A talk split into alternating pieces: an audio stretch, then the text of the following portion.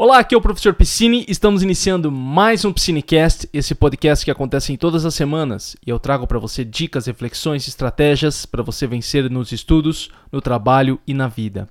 Tema do nosso Piscinecast de hoje: sete lições do livro Sapiens para a sua vida. Sete lições desse livro aqui, ó, Sapiens: Uma breve história da humanidade, do Yuval Noah Harari. Lições importantes para a sua vida, lições que vão ajudar você a ter mais clareza mental, a ter mais, uma vida mais equilibrada, a compreender melhor como funciona a sua vida, a ter um senso de visão histórico e de comunidade. São lições importantíssimas que você vai aprender ouvindo ou escutando esse Psinecast até o final. Antes de mais nada, você que já está aqui no YouTube, já clica em gostei, já deixa um comentário, fala lá, professor, dando uma força, deixa um comentário porque você ajuda demais quando curte, deixa um comentário e se inscreve no canal. Você que está nas plataformas de, de podcast, Spotify, Apple Podcasts, Google Podcasts, já compartilha depois no grupo da família, no grupo dos amigos. Tá? o, o Spotify agora, né, tem a opção de você dar cinco estrelas, assim como no Apple Podcast, vai ali rapidinho, dá cinco estrelas e deixa um comentário. No, no Spotify também vai lá dar suas cinco estrelas, porque isso ajuda o nosso podcast, o nosso conhecimento a chegar a mais pessoas. E eu agradeço você que tem acompanhado sempre aqui o Piscinecast, é, ou você que está chegando pela primeira vez, muito obrigado. Certo, olha só, o livro dessa semana, né? Eu falei no último Psinecast, né? Das, nos 10 livros para você ficar mais inteligente. Se você ainda não ouviu ou assistiu, já dá uma conferida no último Psinecast, que ele tá bem bacana. E hoje eu trouxe o livro, né, do Yuval Harari. Eu acho importantíssimo esse livro. Lembrando que se você quiser adquirir esse livro pela Amazon, o link está disponível aqui embaixo no YouTube ou nas plataformas de podcast. E você adquirindo pelo nosso link, você ajuda o nosso conteúdo a permanecer aqui, a dar um suporte, a fazer o melhor conteúdo cada vez mais para você. Tá? Nós ganhamos uma pequena comissão da sua compra, você não ganha, não, não tem, não paga mais nada por isso e ajuda demais o nosso Cinecast aqui. Então, se puder comprar por um dos nossos links, muito obrigado. Olha só, por que, que eu quis trazer esse livro? Né? Primeiro, é, eu sou estudante de história. Eu lembro que quando eu era estudante de história, eu ficava pensando assim, cara, já no final, né? A gente sempre é mais rebelde nos últimos anos. Vocês vão ver isso. Quem faz faculdade percebe, né? A gente fica mais rebelde e tal. É, inclusive, eu fui até um pouco chato em alguns aspectos que, enfim, né? São lições que a gente aprende na vida. E aí, no, nos últimos anos, eu tava assim, cara, eu olhava uh, com todo respeito à historiografia uh, geral, Eric Hobsbawm, que nós estudamos bastante. Eu tinha, olhava para a história e falava, cara, existem questões que não estão sendo abordadas aqui. E as questões biológicas? Nós tratávamos muito da questão social, principalmente na análise marxista, mas e a questão biológica? Como que fica a questão biológica? E, e aquilo ficava me martelando na cabeça, e anos depois eu lembro que falaram desse livro, é, o Bill Gates indicou ele, né? Aquelas coisas do tipo, ah, o Bill Gates leu, então todos vamos ler, né? Tipo, essas coisas que a gente vê na, na mídia de forma geral. O fato é que o livro já tem 10 anos. Desde que eu vi ele aquela primeira vez. Eu vi recentemente o professor Leandro Carnal comentando os 10 anos do Sapiens. Eu não cheguei de, de assistir o conteúdo, mas ele estava com certeza falando algum, algum aspecto do livro muito importante para a historiografia como um todo. E de fato esse livro ele é um marco muito importante para compreendermos melhor a história. E por que, que eu escolhi esse livro? Por que esse livro? Eu peguei uma frase do próprio livro do próprio Yuval Harari para trazer para você. Então ele fala o seguinte: ó, sendo assim, por que estudar história? Diferente de física ou economia, a história não é um meio de fazer previsões exatas. Estudamos história não para conhecer o futuro, e sim para ampliar nossos horizontes entender que a nossa situação presente não é natural nem inevitável e que, consequentemente, existem mais possibilidades diante de nós do que imaginamos. A história amplia, eu gosto muito dessa parte aqui, amplia o nosso horizonte. E eu não falo nós apenas no quesito humanidade. Eu falo de você também no, na questão pessoal. A história me ajudou muito na questão pessoal. Muito do que eu estudei no curso de história me ajudou na minha vida. Eu compreendi várias coisas na minha vida a partir do curso de histórias. Mas a partir do curso de história, mas isso é uma, uma questão particular. Estou falando que lá na, na, no curso um professor falou alguma coisa. Não, eu trouxe isso para mim. Eu trouxe uma lição para minha vida. E eu separei essas lições dos Sapiens, como o próprio Harari colocou, para ampliar o seu horizonte, para entender a sua situação presente e descobrir que existem mais possibilidades do que você imagina. Essas lições vêm para ajudar você nesse aspecto da sua vida. Essas lições vêm para que você tenha o interesse também de buscar ainda mais nesse livro. Lembrando, e eu falo né, bastante, para quem já acompanha o Cinecast já sabe, Cinecast não é resumo de livro. Você ouvindo, lendo, aliás, ouvindo ou vendo o Cinecast não impede você de ler o livro. Leia o livro. Pense por si próprio a partir da sua leitura e você usa o Psinecast como um suporte ali para pensar junto com você. Eu penso junto com você a partir da sua leitura. E essas lições elas são importantes nesse aspecto. Certo? Então, uma vez que já deixei claro por que, que foi a escolha desse livro, é, vamos já para a primeira lição do livro, do livro Sapiens, do Yuval Harari, para a sua vida. A primeira lição é: o, o ser humano é um animal social. Ele escreve o seguinte, olha. Nossa linguagem evoluiu como uma forma de fofoca. Ele coloca isso. De acordo com essa teoria, o Homo sapiens é, antes de mais nada, um animal social. A cooperação social é essencial para a sobrevivência e reprodução. Ponto. Não adianta pens você pensar, e eu já pensei assim, por isso que eu quis que trouxe essa lição. Não adianta você pensar que você é um indivíduo separado de tudo e que por si só, e que você é um, como diria no, no inglês, não self-made man, né? um homem que fez por si só, ou uma mulher que se fez por si só. Não dá para você pensar como algo isolado da sociedade. Não dá para você pensar que você vai conquistar o que você deseja sozinho. Há uma participação das outras pessoas na sua vida, direta ou indiretamente. Não é porque você, ah, mas eu moro sozinho e faço a minha vida. Não, não importa. Se você não tem uma participação direta de alguém que está do seu lado, lhe ajudando, você tem participações indiretas de indivíduos que sustentam toda essa sociedade na qual você faz parte. E não dá para você tirar isso. Não dá para você se ver como uma pessoa isolada disso. Não dá para você pensar que só o que você deseja importa. E quem está falando isso para você é alguém que tem uma uma luta interna para sair do individualismo. Eu sou uma pessoa que durante muito tempo e ainda estou melhorando esse aspecto muito individualista, quase egoísta em alguns aspectos. Algo que eu estou melhorando. E é importante você ter essa visão como um todo, entender que você está numa sociedade e que inclusive as coisas que você faz têm um impacto na vida de outras pessoas. Algo para que você pense por si, nas coisas que você tem feito e para que você se abra mais para as pessoas. Não adianta se fechar. Tinha uma frase, eu não sei quem falou essa frase, mas eu já ouvi falar: nenhum homem é uma ilha, né? Nenhum homem, ou homem no, no sentido de indivíduo, homem ou mulher, não na questão de gênero, pode se isolar a ponto de viver sozinho, longe de todo mundo. Você não é capaz de fazer tudo por si só. Veja só. Ah, mas eu, por exemplo, poderia falar, ah, mas eu tô aqui gravando meu meu meu podcast sozinho. Tô fazendo por, por mim mesmo. Tudo bem, diretamente pode ser. Mas houve um, um todo um suporte social para que eu estivesse até aqui. Primeiro suporte social essencial à minha família. Que eu não estaria aqui se não fosse a minha mãe que me criou, que me deu educação, que me proporcionou ter o conhecimento que eu tenho para estar aqui nesse exato momento. Essencial, fundamental. E seja você que fale, não, mas eu fui abandonado pelos meus pais, você pode falar. Mas eles geraram você. Eles tiveram. Eles simplesmente não abortaram você. Você está vivo graças a eles, de alguma forma. E são coisas que você tem que pensar.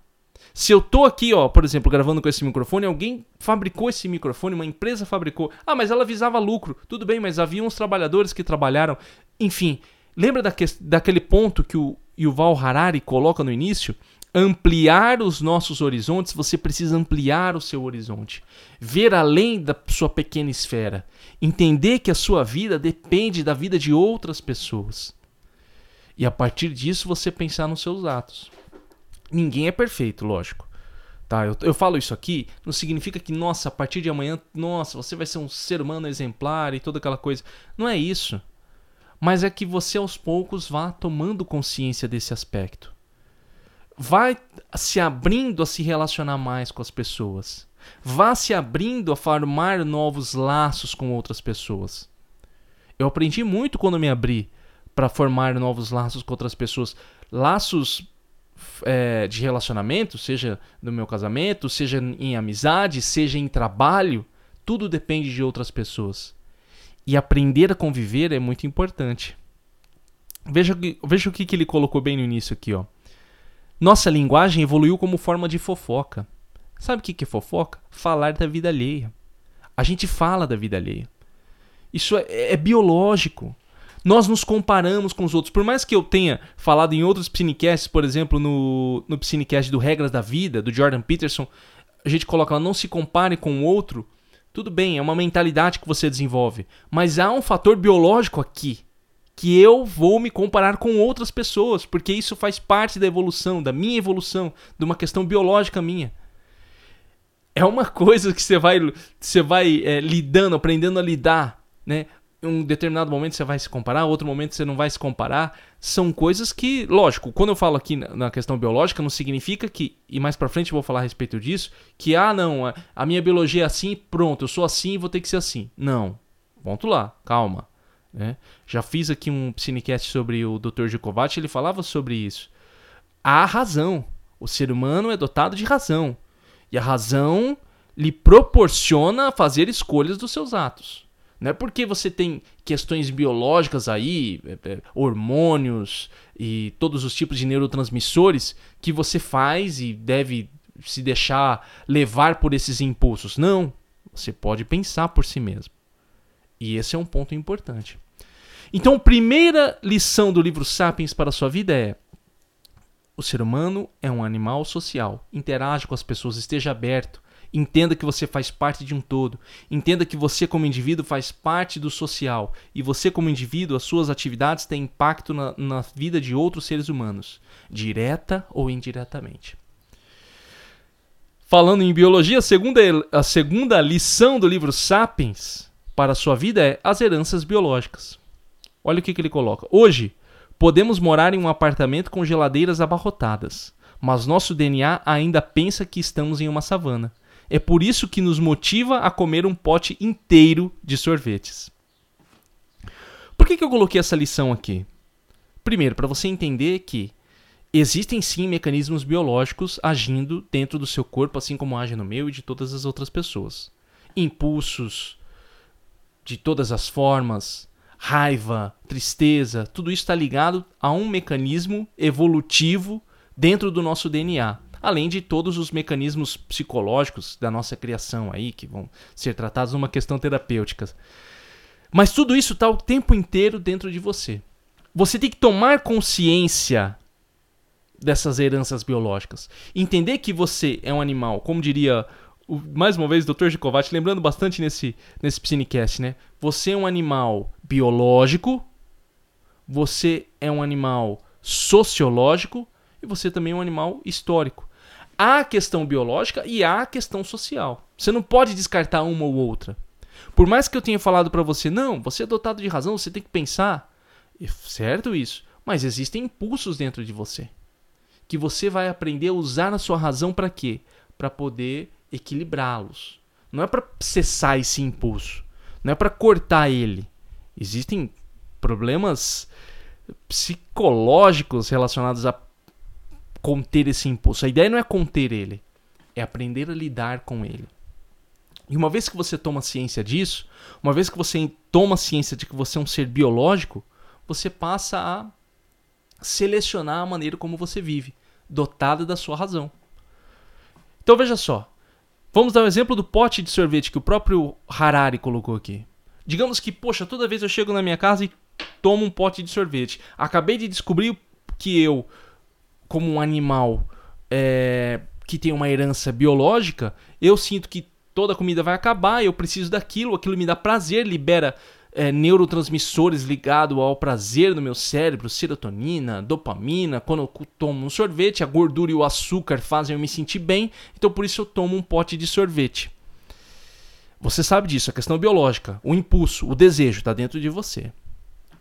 Como que eu faço para lidar com isso? aí que você vai procurar os mecanismos dentro da sua razão. O que, que eu posso fazer para ter esse mesmo prazer que eu tenho com o sorvete? Puxa, eu posso. Uma outra coisa que eu gosto muito de fazer. Eu gosto de. Ah, sei lá, conversar com as pessoas. Então, quando eu chegar em casa, outra coisa que me dá muito prazer, eu vou fazer é o seguinte: vou chegar e vou ligar para um amigo meu que eu sempre converso. Vou ligar para, vou conversar com alguém. Vou sair para conversar com alguém. Em vez de ficar em casa, eu vou dar uma volta, conversar com o vizinho, fazer uma caminhada.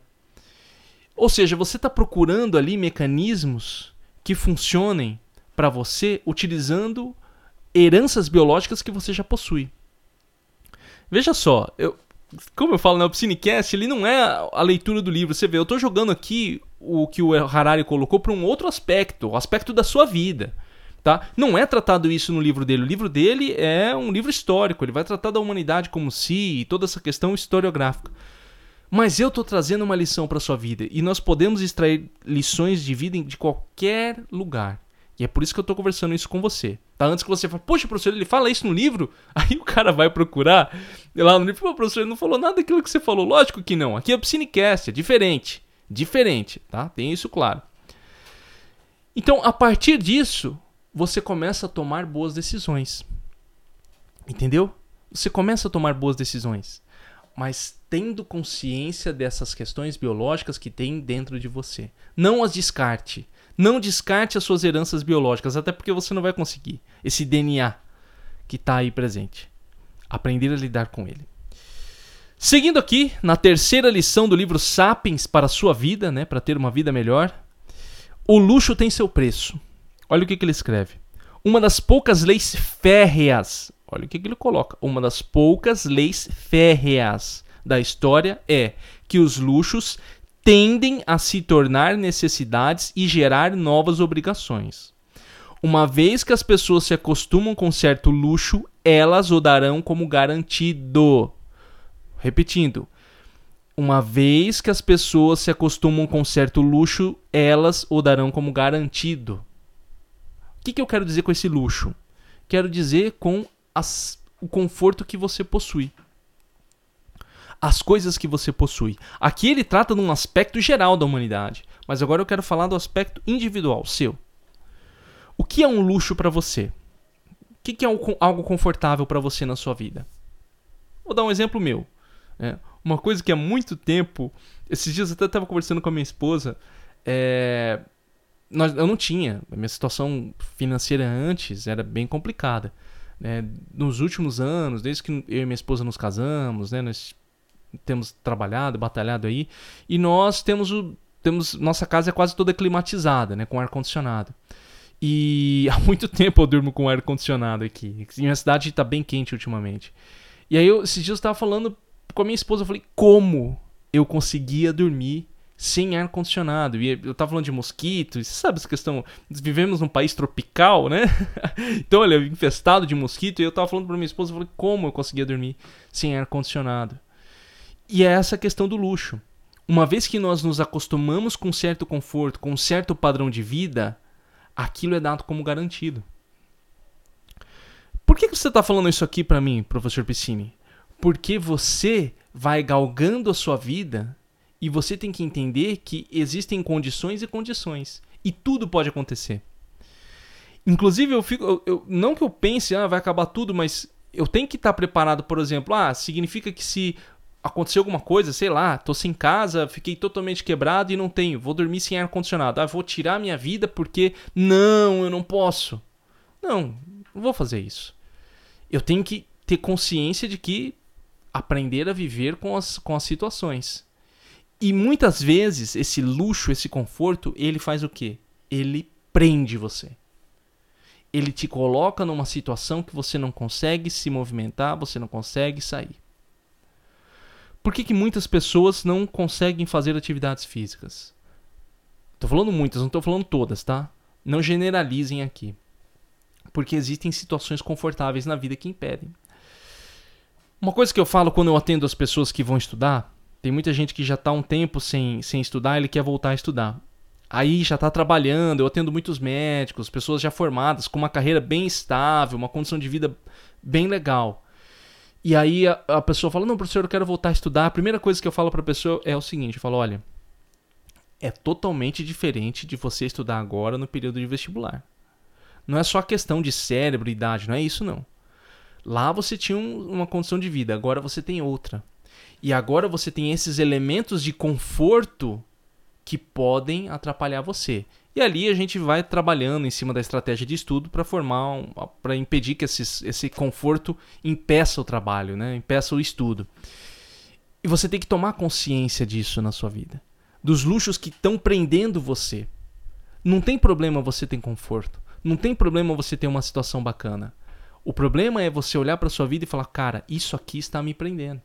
A situação que eu tenho agora é uma situação confortável que está impedindo eu de avançar, de melhorar de vida, de dar um próximo passo. Eu estou com medo, eu não quero perder isso. Olha o que, que ele coloca. Uma vez que as pessoas se acostumam com certo luxo, elas o dão como garantido. Você não quer deixar esse conforto de lado.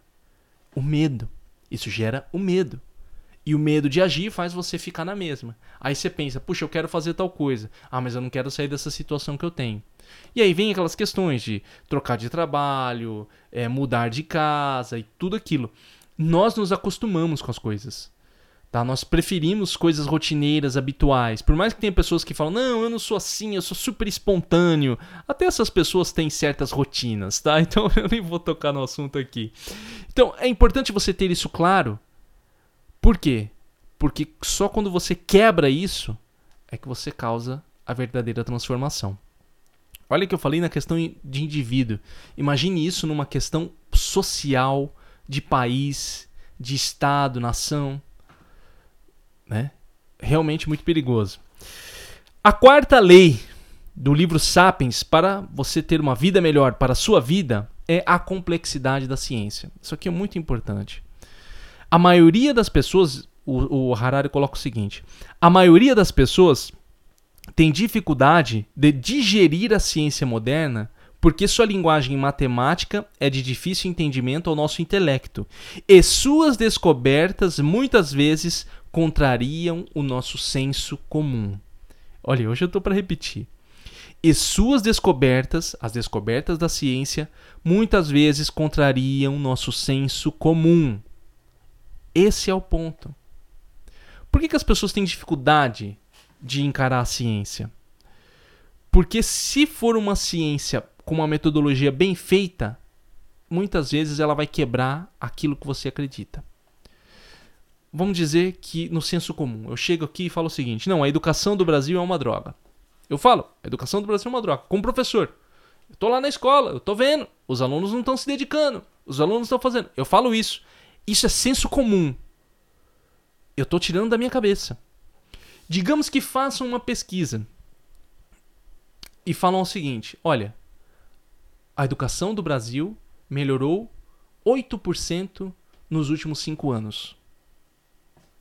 Veja só. Ela melhorou. Aí vem um ponto. Se eu falo assim, ah, eu considero ruim, de acordo com os meus critérios, beleza. Mas a partir de agora eu não posso falar que a educação do Brasil está piorando. Eu não posso falar isso.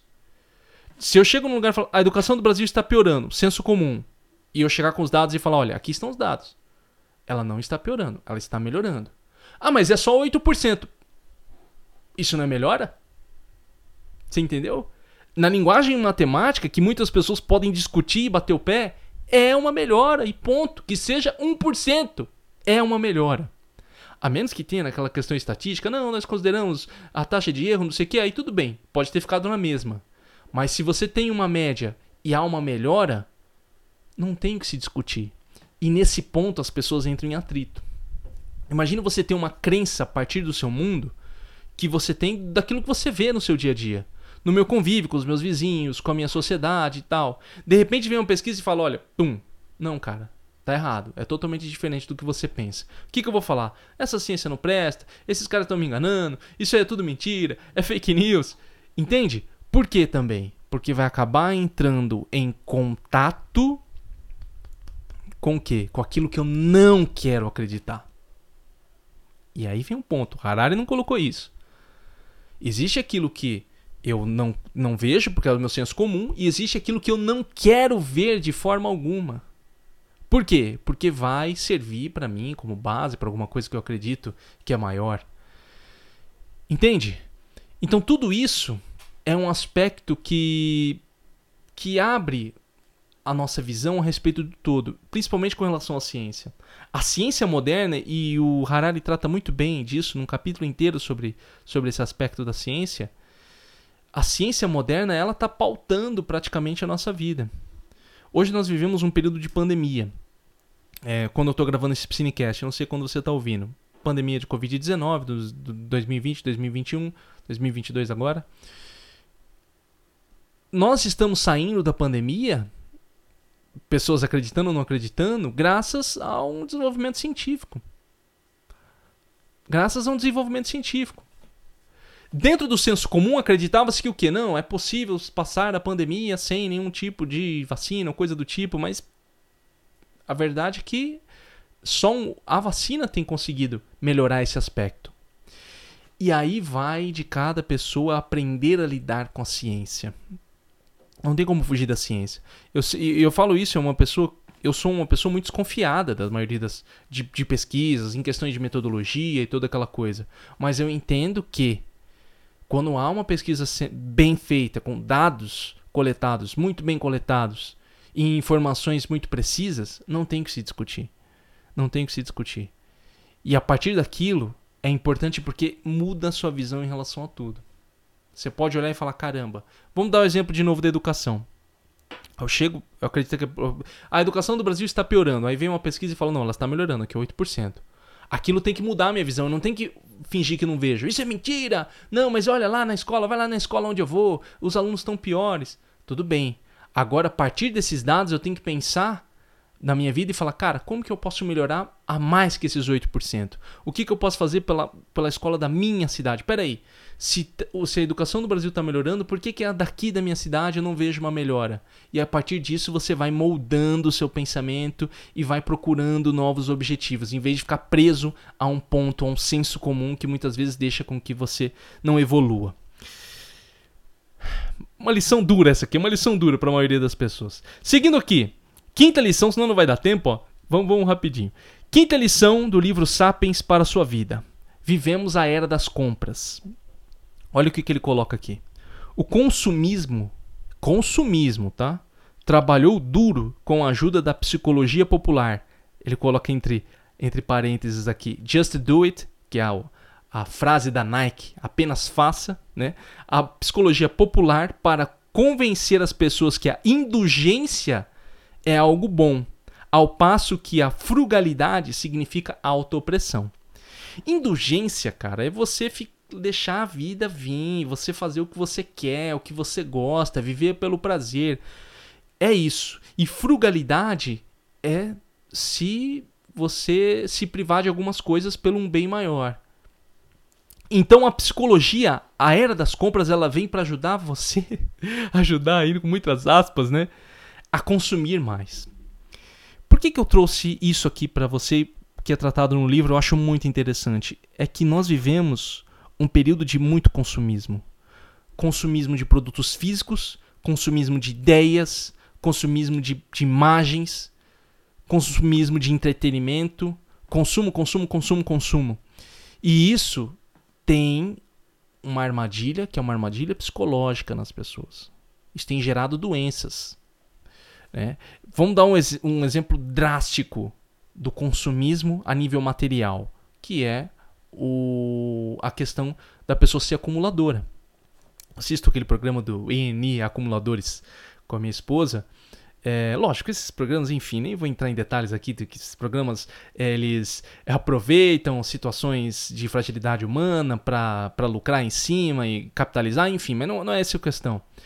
Eu acho que isso mostra um pouco no nível que o ser humano chega no consumismo.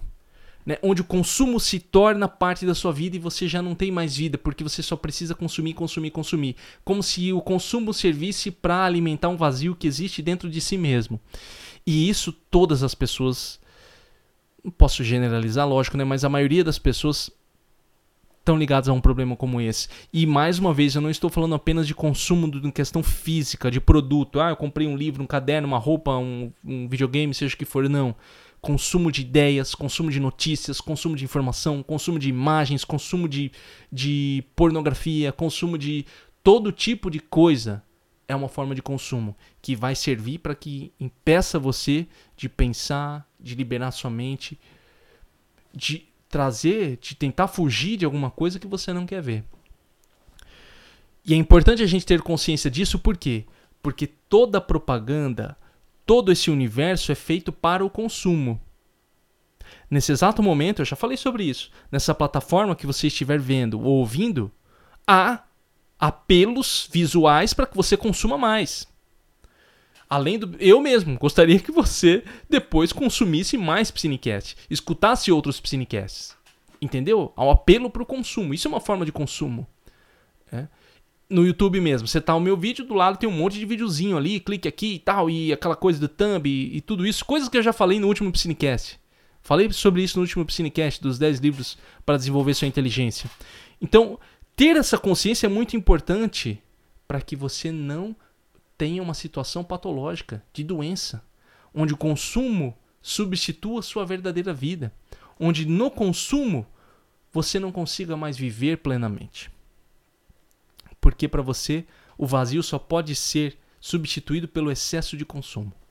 Ter atenção nisso. Sexta lição do livro Sapiens para você ter uma vida melhor aí, para a sua vida. O sentido para a vida. O Harari coloca o seguinte: Como colocou Nietzsche, se você tem um motivo para viver, é capaz de tolerar praticamente qualquer coisa. Uma vida cheia de sentido pode ser extremamente gratificante, mesmo em meio às adversidades. Ao passo que uma vida sem sentido é um suplício terrível, independentemente de ser repleta de conforto. A felicidade, o sentido da vida, ser pleno, ele coloca isso no livro, não está ligado muitas vezes a bens materiais.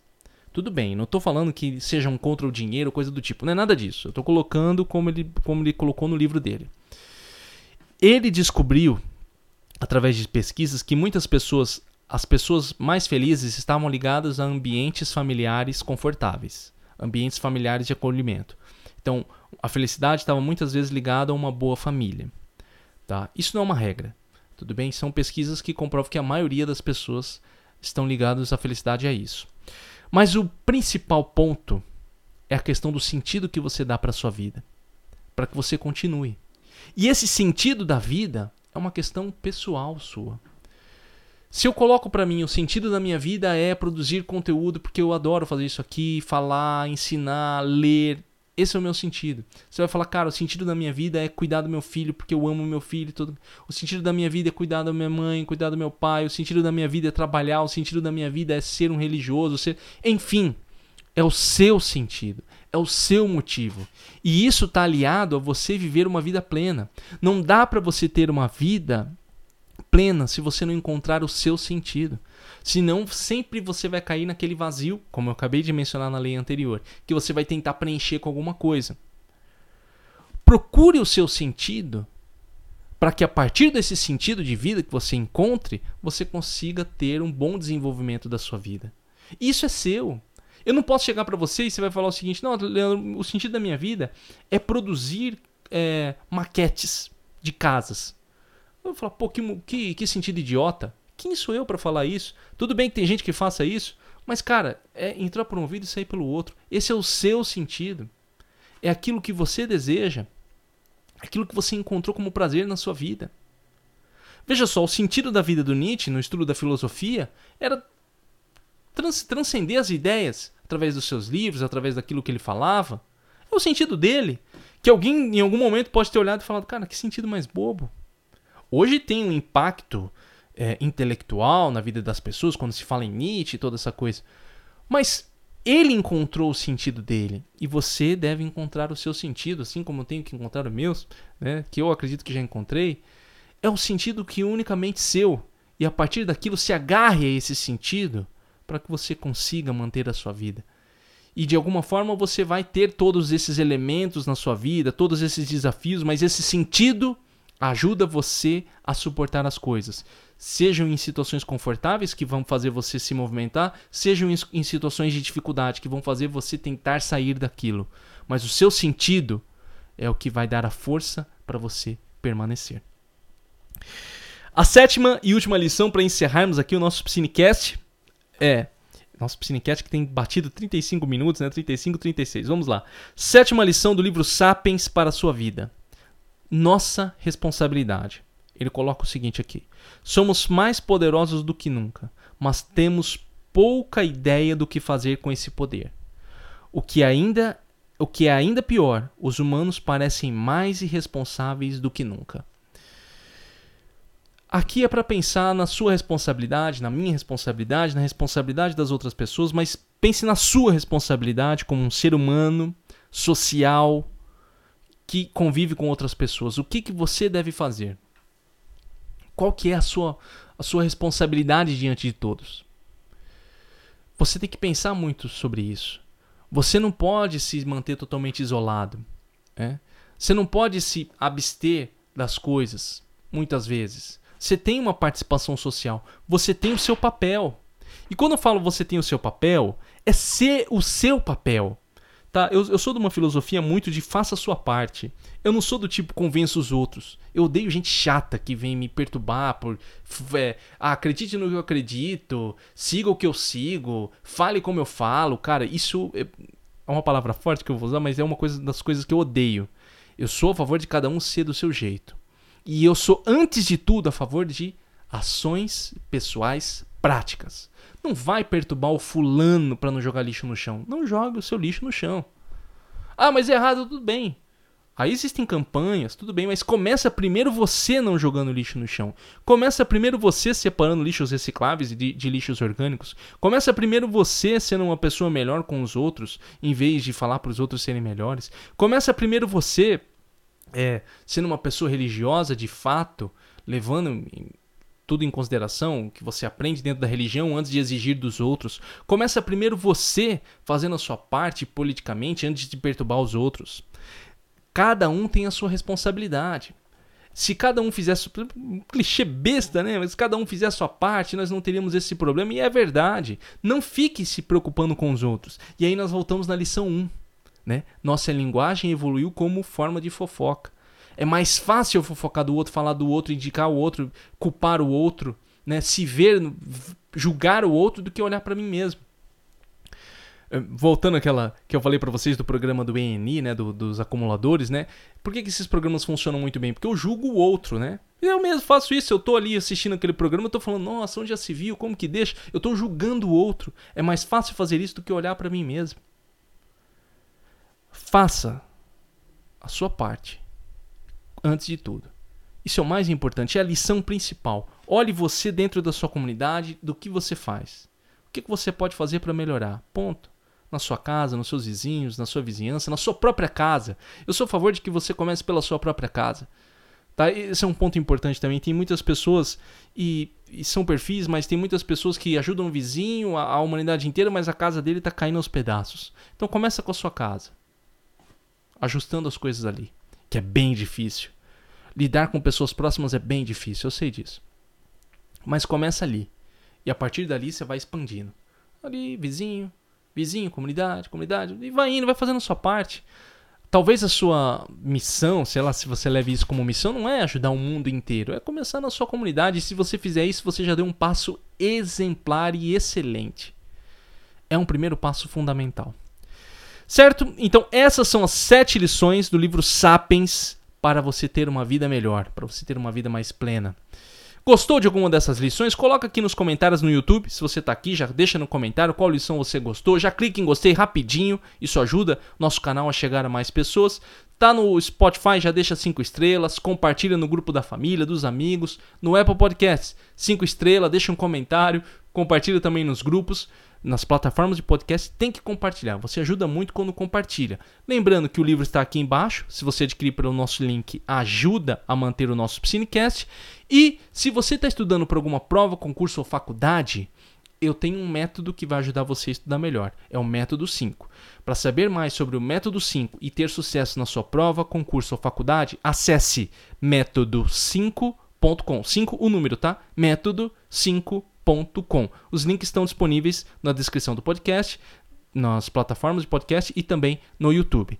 É isso, né? Passamos um pouquinho do horário, passamos um pouquinho do tempo. Aproveite para maratonar mais Piscinecast, já escuta aí uma sequência, vai fazendo suas atividades, escutando o Piscinecast, depois você manda uma mensagem falando o que você achou. É isso, nos vemos no próximo episódio. Um abraço e até mais.